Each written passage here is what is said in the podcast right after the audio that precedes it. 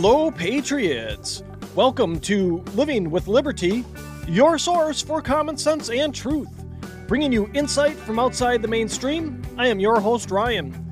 Today, we'll talk about eight ways the Democrat Party parallels the Nazis, raising the minimum wage to $20 an hour, and the difference in how FDR handled a banking crisis during the Depression versus how the Biden regime is handling the current one. Next on Living with Liberty.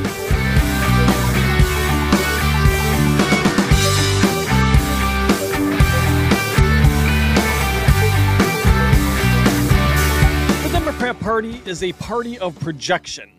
Every attack, every accusation is an exercise in projection. Think about the history of the party. It was formed by a racist president in Andrew Jackson in 1828. It was the party of slavery and the Confederacy. It was the party that initiated segregation and enforced Jim Crow laws. It has done everything it can to undermine the family structure and destroy religious freedom. And just think about what they do today and how they project that history and actually their their current ideology on Republicans. It's always anybody that opposes the liberal agenda, the Democrat agenda, is a racist or a homophobe. Or we heard Biden call common sense voter laws Jim Crow 2.0 or Jim Eagle, as he put it, because, you know, it's bigger than a crow, apparently. I don't know. It's something's, you know, just chalk it up to stupid things Biden has said, right? They, they're always projecting what they are on everybody else. They've undermined the family structure. They destroy religious freedom.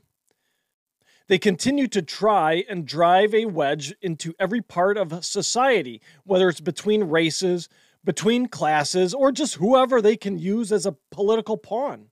That is the Democrat Party. Democrats are the ones continually trying to segregate society, yet they blame conservatives, they blame Republicans for that. Who are the ones that are are calling for uh, spaces for all the different ethnicities? Who are the ones that are saying we need to have different graduations for Asians and blacks and Hispanics and whites? Who's who, it's not conservatives saying that. It's your liberal Democrat voting in the case of colleges, administrators or professors there, right? I mean, it, it's not conservatives. Democrats are the ones trying to continually segregate society because that's where their power is. Their power is in getting people fighting amongst themselves. Now, I have an interesting piece here from the American Thinker titled Eight Startling and Uncomfortable Ways the Democrat Party Emulates the Nazi Party by Steve McCann. Now, you all know how much I hate the constant Nazi comparisons. The Democrats do it all the time. Oh, they're, the Republicans are Nazi. That's Nazi. That's Nazi Germany. That's and you know you know how much I hate that. You know how much I hate that comparison and all the hyperbole that goes with it. It means nothing these days, just because of how much it's been overused by the Democrats to uh, describe their political opponents. But McCann does a nice job here in this piece laying out the evidence and the parallels between the Democrat Party and what their ideology and politics are today and have been for the last, uh, I don't know, 60, 70 years, pretty much forever, but certainly within the last 60, 70 years. So he does a nice job paralleling that to what the Nazi Party was under Hitler. The piece itself is an interesting read, and as always, I'll link it in the description box. I highly recommend giving it a look. It's an interesting uh, piece overall. We're going to cover it very high level here. Of course, I don't have time to go in depth. Uh, I don't want to, uh, you know, I'd like to to be cognizant of your time, so I'm not going to uh, have a three hour show here. But I recommend giving it a look. It's a good it's a good read. So the first comparison McCann notes is the obsession of race from both parties, and McCann says this in his piece. The Nazi Party was the most racially obsessed political party in human history. Today's Democrat Party is second only to the Nazi Party in their racial obsession. Every piece of legislation, every accusation against their opponents, every aspect of American society, even weather and climate, are framed in imaginary racism. The Nazi Party's obsession focused on their perverted belief in the inferiority and superiority of the races or ethnicities. This opened the door for blaming a specific ethnic group for all the problems facing their country. The Democrat Party fits this, right? The Democrat Party is claiming and has claimed and probably will continue to claim until it doesn't actually work anymore. I'd question how much it's working now, but it must work enough for them to keep doing it, or they're just that stupid and keep doubling down on this. But the Democrat Party is claiming the root cause of virtually all problems facing our nation as systemic racism. Everything is systemically racist. You know, theoretically, these days, it's theoretically instigated by one particular race, right? We all know. We all see it. We all know who they're blaming for the problems of this country colonizer.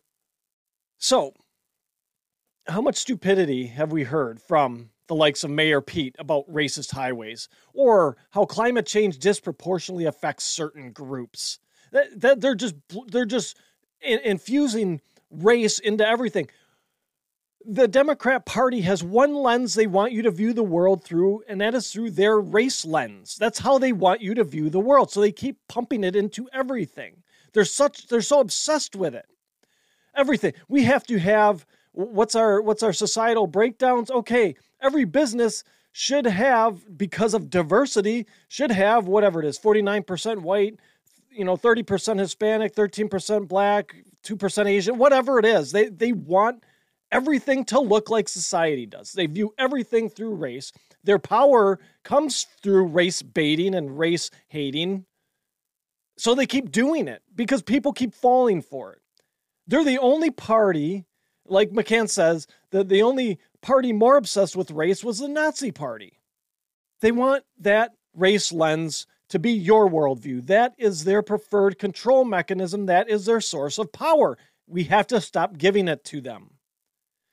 We're all human. It doesn't matter what we look like on the outside. We need to send that message to these people. Unfortunately, they prey upon the the, students, right? Because they don't know left from right yet.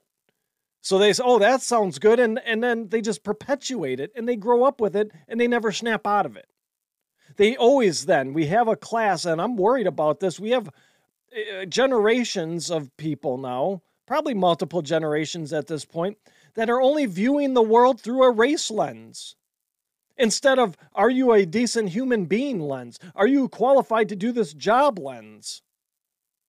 That that's what we should be viewing things through, not what color are you, what uh, what what's your ethnic background, what's your national background. It that doesn't matter. Now, I would argue that the Democrats also exhibit this belief in the inferiority and superiority of races and ethnicities. And I invite you to look no further than their continued opposition to voter ID. And what do they blame that on? What do they say we can't have uh, voter ID because why. It's because there's certain uh, certain groups that don't have access to ID. In essence, insinuating certain groups do not have the wherewithal to figure out how to get down to wherever they need to get down to in order to secure an ID for voting. You, you don't Tell me that doesn't fit the mold of the Democrats believe there are certain groups in our society that are inferior to others, that can't think, that have to be shepherded along and told what to do all the time, every day, all day. Sounds like they have an inferior view of a certain race and uh, certain races and ethnicities to me, no? I mean, who, who says that? Oh, we can't have voter ID because we have certain groups that uh, they just can't get go get one. They don't know how. Is in essence what they've said it sounds like they view someone, uh, certain groups, as inferior to me here. All right, second second one on the list here is political violence. Now, the Nazi Party relied on the brown shirts in the 20s and 1920s and early 1930s to carry out riots, property damage, you know, just general chaos within society. And then they use that as a means to campaign on an ability to bring peace and justice if they were elected. So they use the chaos in the streets to say, hey, look, if you elect us, wink, wink, we can bring peace and, and justice to society.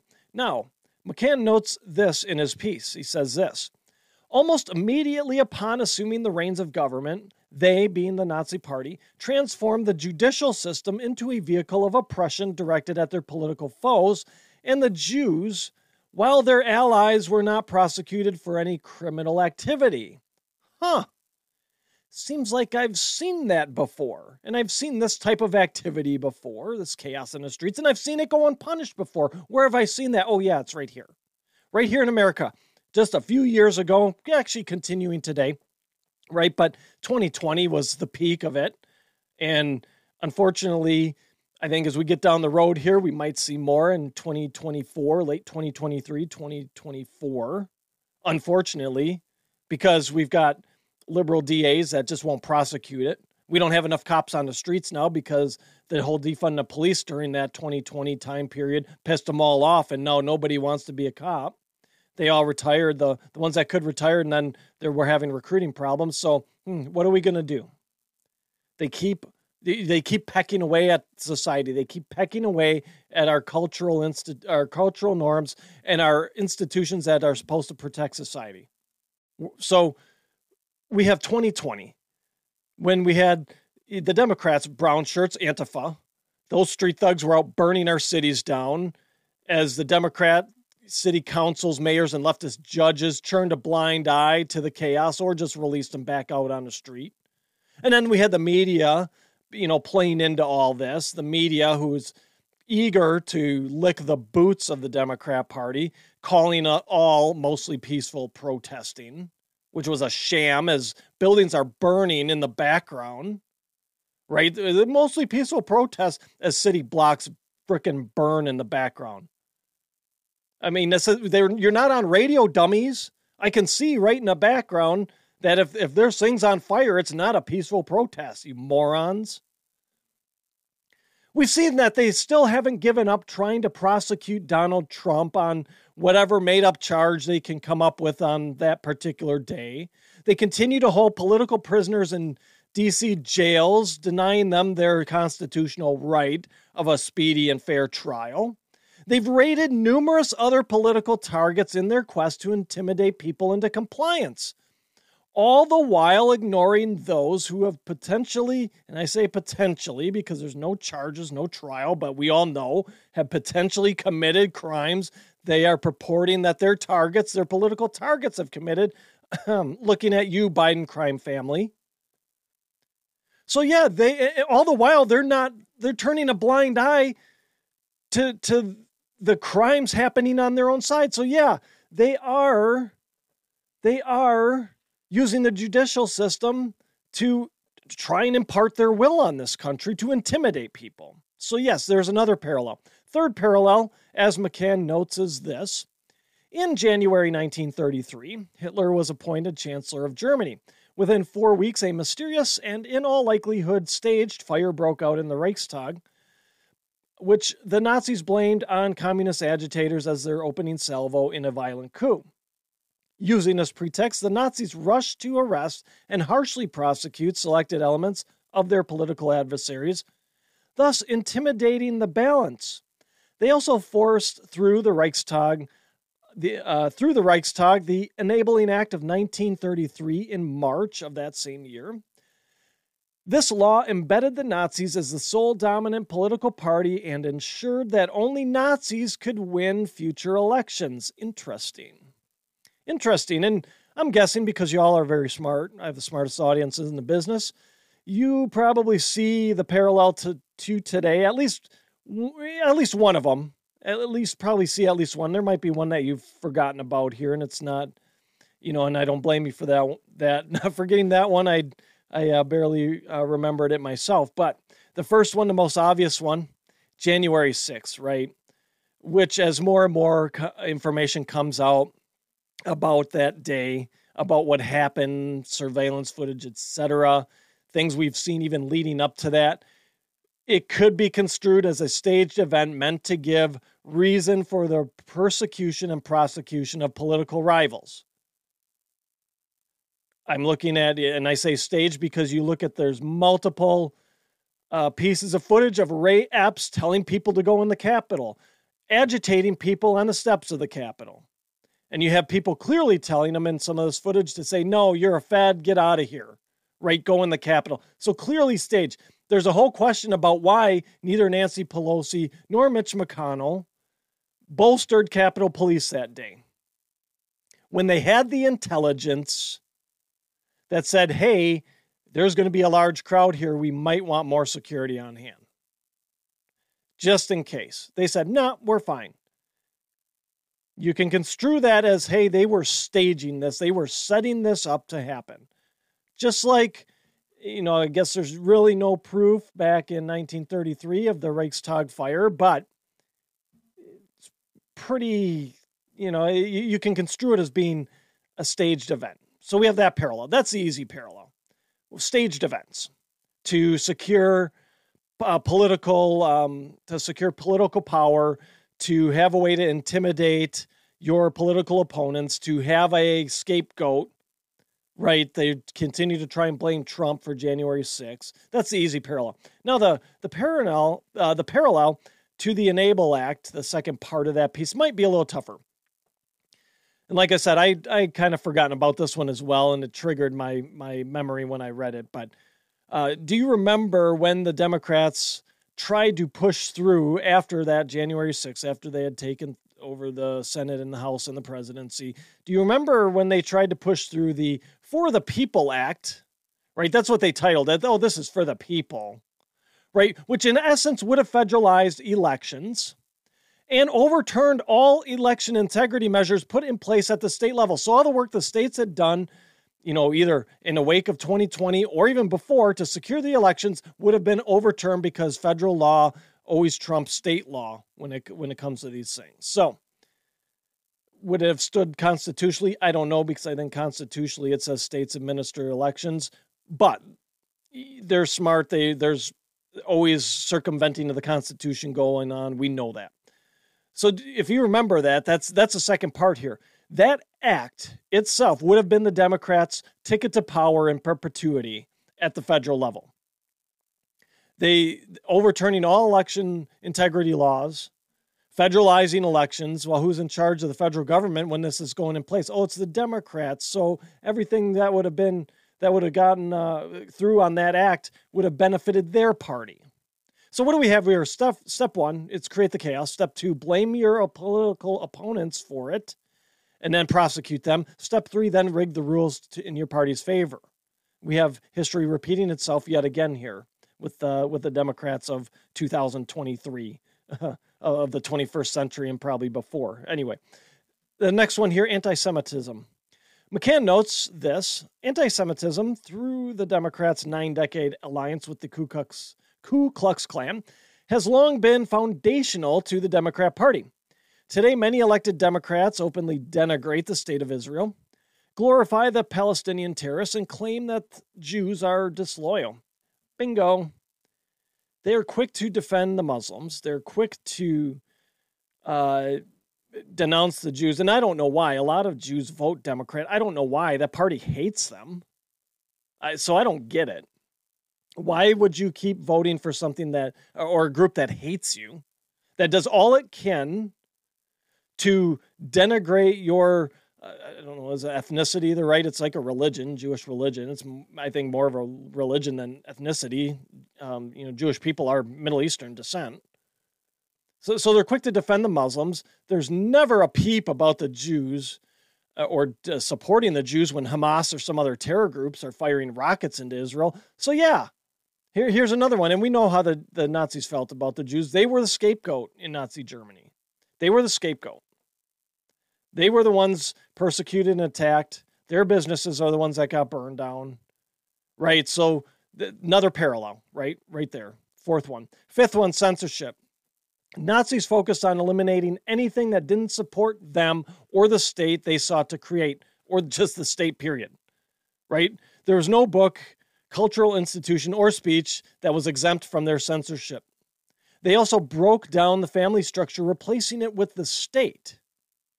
So you have you can't have that's why that's why these socialists they hate religion, they hate family. Because those are two things you can cling to and you don't need the state. You don't need government. You, the, the God is the ultimate ruler of everything.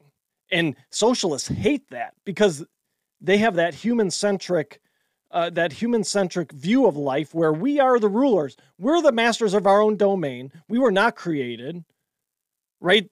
We control our own destiny.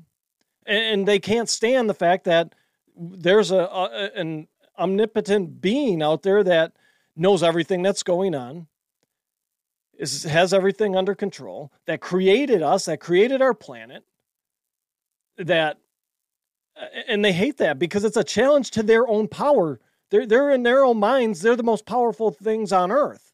And, and they're not. The Lord Almighty is.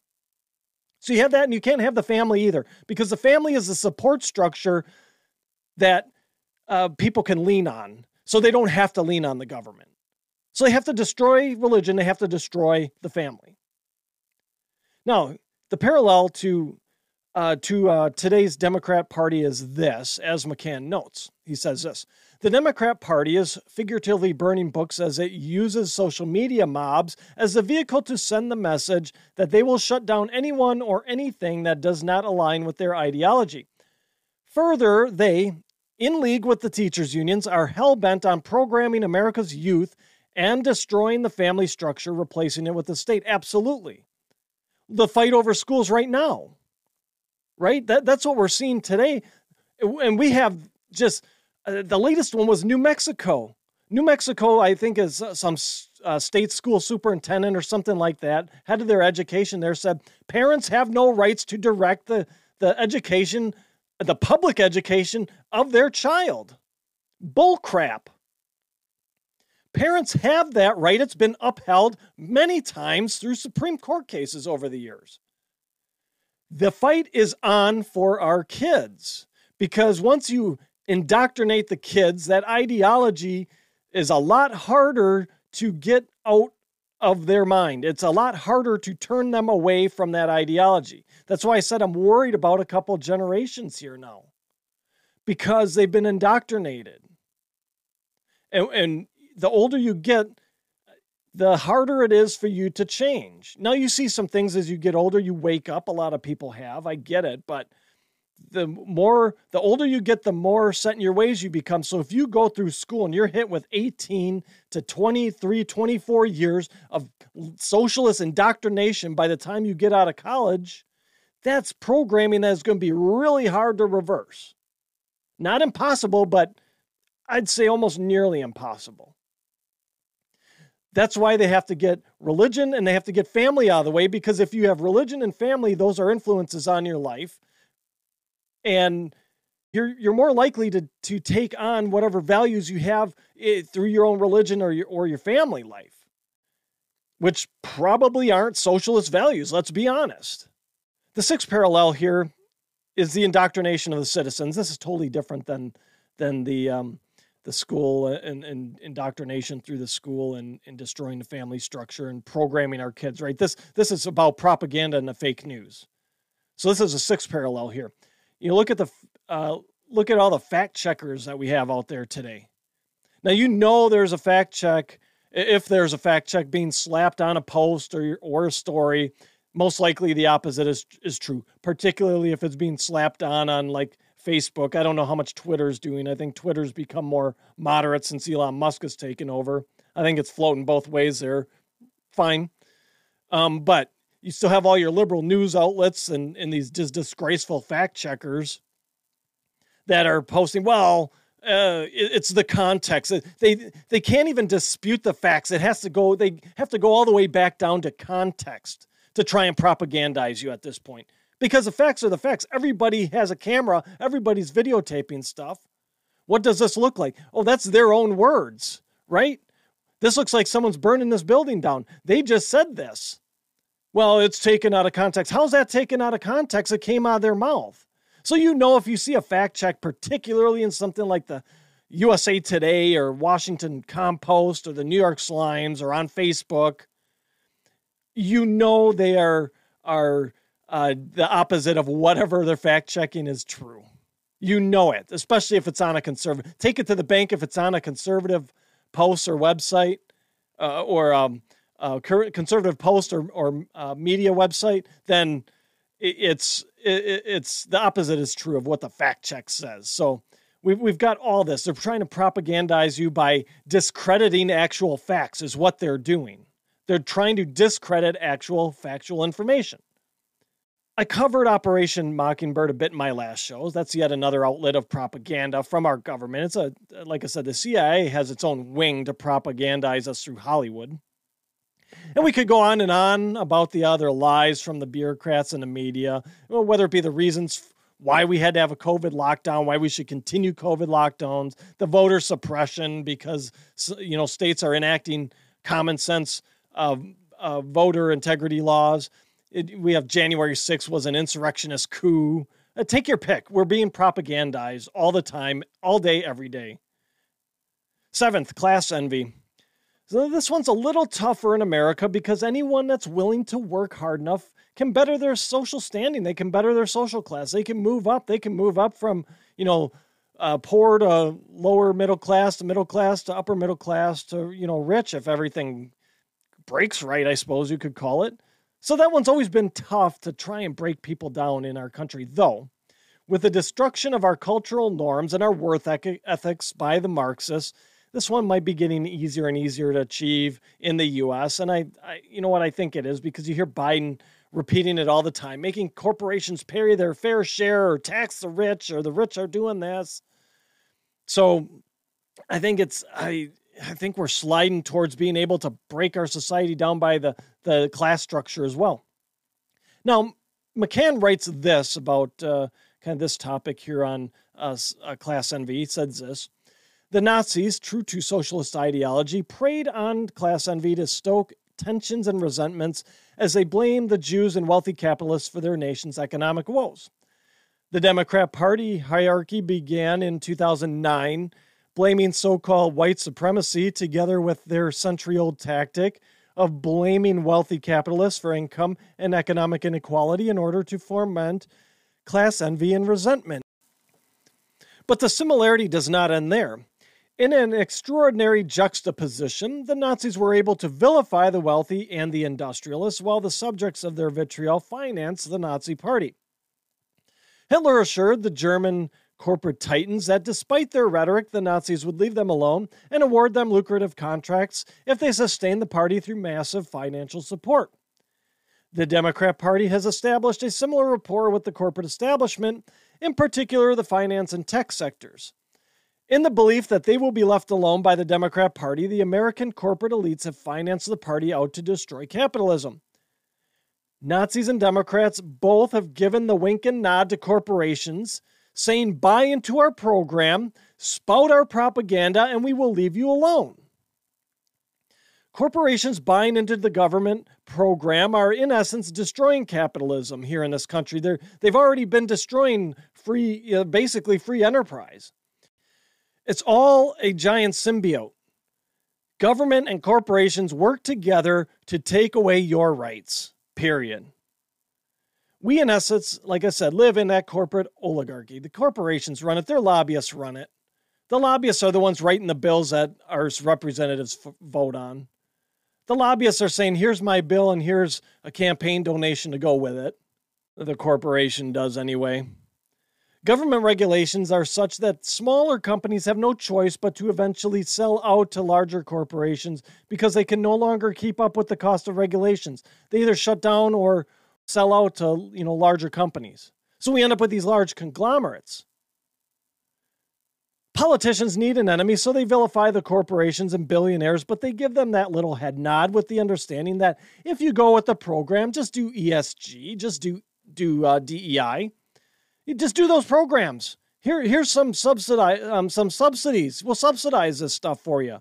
Just go with the program. Here's what we want you to do. Nothing will happen to you then if you do that.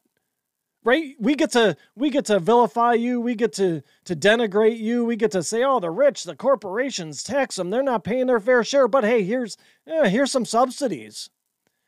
Go with this program, and actually, we won't do anything to you.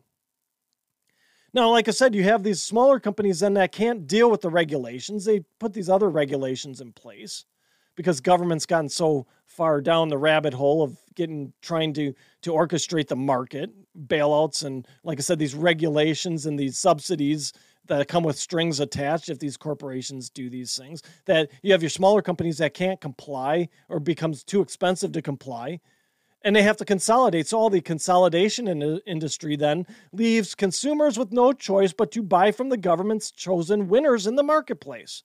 Uh, you don't have any effect then if you want to boycott a company because they don't support your values and norms. You don't ha- you don't have that option anymore because there's been so much consolidation that leaves only a few choices to from which to buy necessities. So what do you do? Go hungry or buy from the evil corporation? well, I'm not going to go hungry. I guess I'll suck it up and buy from the evil corporation. You see the, the dangerous path that we're going down with this. With with corporations in bed with politicians. And you know, it goes both ways. There's there's those on the Republican side too. It'd be dishonest to say there isn't. But who is in bed? You think about everybody or every corporation that's causing uh, the call it the the heartburn in society right now, the censorship, big tech you can't put anything out on YouTube because if it hurts somebody's feelings. Before Elon Musk took over at Twitter, you couldn't say anything, or you're, you know, you, there's tons of people that had lifetime bans over there. So these corporations are in bed. They're going along with the government program. They're going along with the every government program around the world. Eventually, there's so much consolidation, you only have a few choices from which to buy.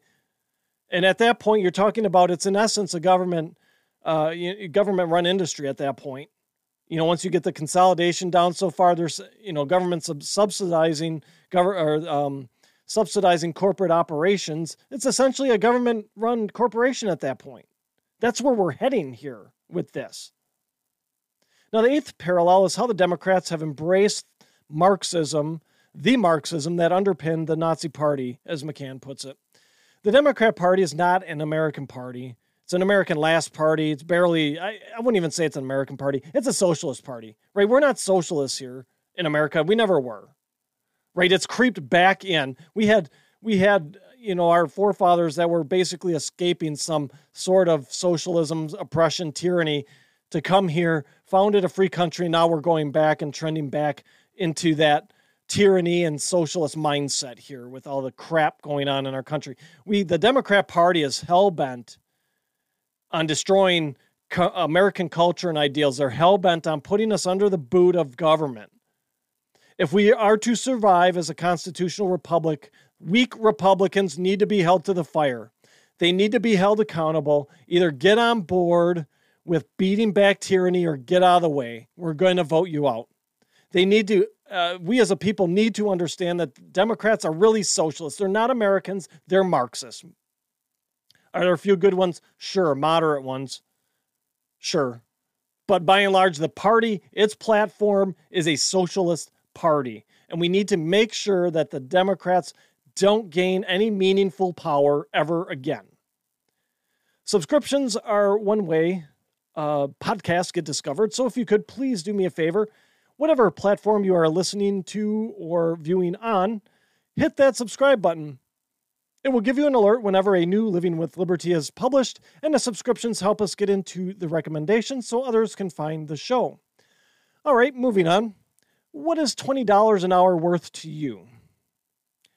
Maybe a skilled trade or a plumber hiring uh, skilled tradesmen like a plumber or welder, you know, hiring them out. Maybe you hire them out at 20 bucks an hour or so, uh, probably starting out.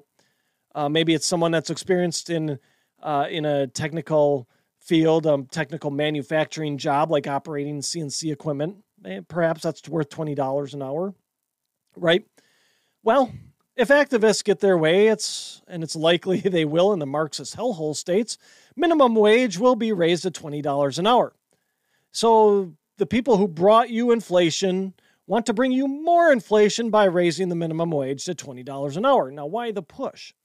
Well, inflation is making it so $15 an hour uh, the $15 an hour, that's uh, minimum wage in some places around the country, uh, isn't going as far anymore because of the massive inflation we've seen under the Biden administration. So, uh, the 15 bucks an hour, that's not going as far as we thought it would a couple years ago. How about 20 bucks an hour?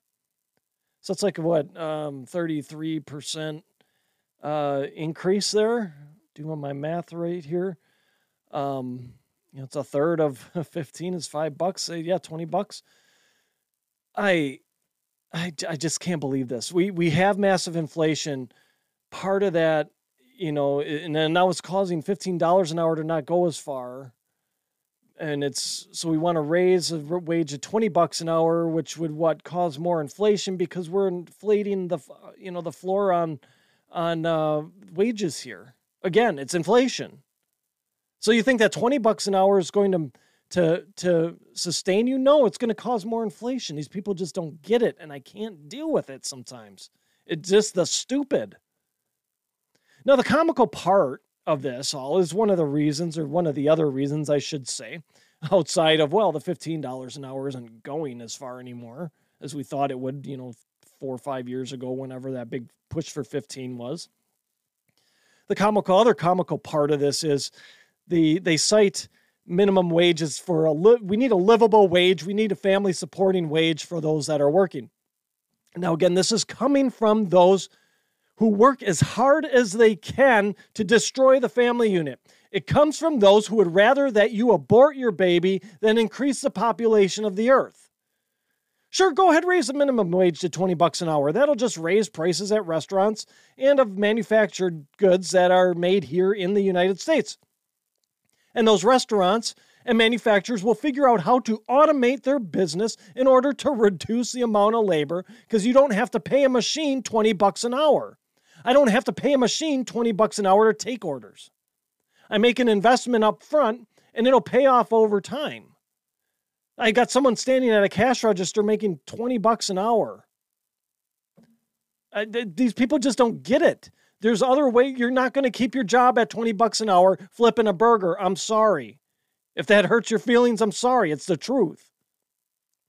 It happened in the places that moved to $15 an hour. We've seen the pictures of McDonald's then going to an automated ordering system. You walk in, you punch in what you want on a menu board, and it kicks a ticket out to the back to someone to make your sandwiches and, and uh, fry up your french fries.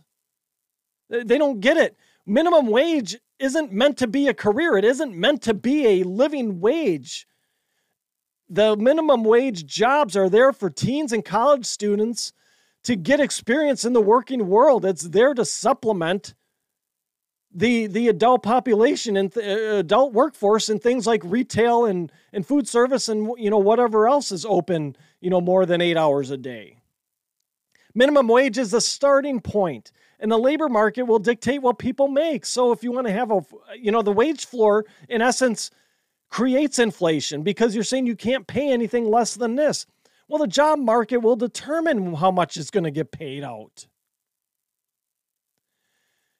It just will depend on the unemployment rate. The higher the unemployment rate, the lower wages are going to go, right? Because it's like, well, I'm not unemployed. I'll take a, a lower wage job just to be making some money. And if the um, unemployment rate is low, then wages are going to be high. That's how it works. This is the government meddling in economics again, doing stuff they don't know, you know, what they're doing. They're, they're digging into things they don't know what they're doing. And they don't and they don't know what they're doing, I should say. Raising the minimum wage will raise the wages of everyone else as well, increasing inflation across the board. If burger flippers are making 20 bucks an hour, do you really think that a welder that actually went to school, went to trade school, maybe did an apprenticeship, but did something to learn an actual skill, to learn something that I would, you know, dare say isn't like, you know, we're not, isn't, uh, you know, an inherent uh, skill or ability like flipping a burger. We all know how to flip a burger, right? We should anyway. We don't. I don't know that we need to have anybody teach us that. Welding or plumbing, something like that. That's different. You need to have someone skilled, a skilled journeyman, tradesman, whatever, train people how to do this stuff. Do you think that that welder or, or plumber that's making maybe 22 bucks an hour now is really going to settle for that 22 bucks an hour if you raise the minimum wage to 20 no they're going to want to be compensated in a way commensurate with their skill. What is more skill welding a pipe or welding two pieces of metal together or flipping a hamburger or popping that hamburger in a freaking microwave or dumping a basket of fries into a fryer for 3 minutes? What takes more skill? What's worth 20 bucks an hour and then you know what? Here's the other thing that'll happen. So you'll have all these these wage earners that are in the neighborhood of 20 bucks an hour saying, "Hey, I'm skilled actually. I should be making way more than 20 bucks an hour." And and then we'll have this inflation that that goes that, that happens because of it because everybody's wages will have to be raised. And then you'll have the calls to raise the minimum wage starting all over again because of inco- uh, income inequality and inflation. Well, what the hell do you think caused it?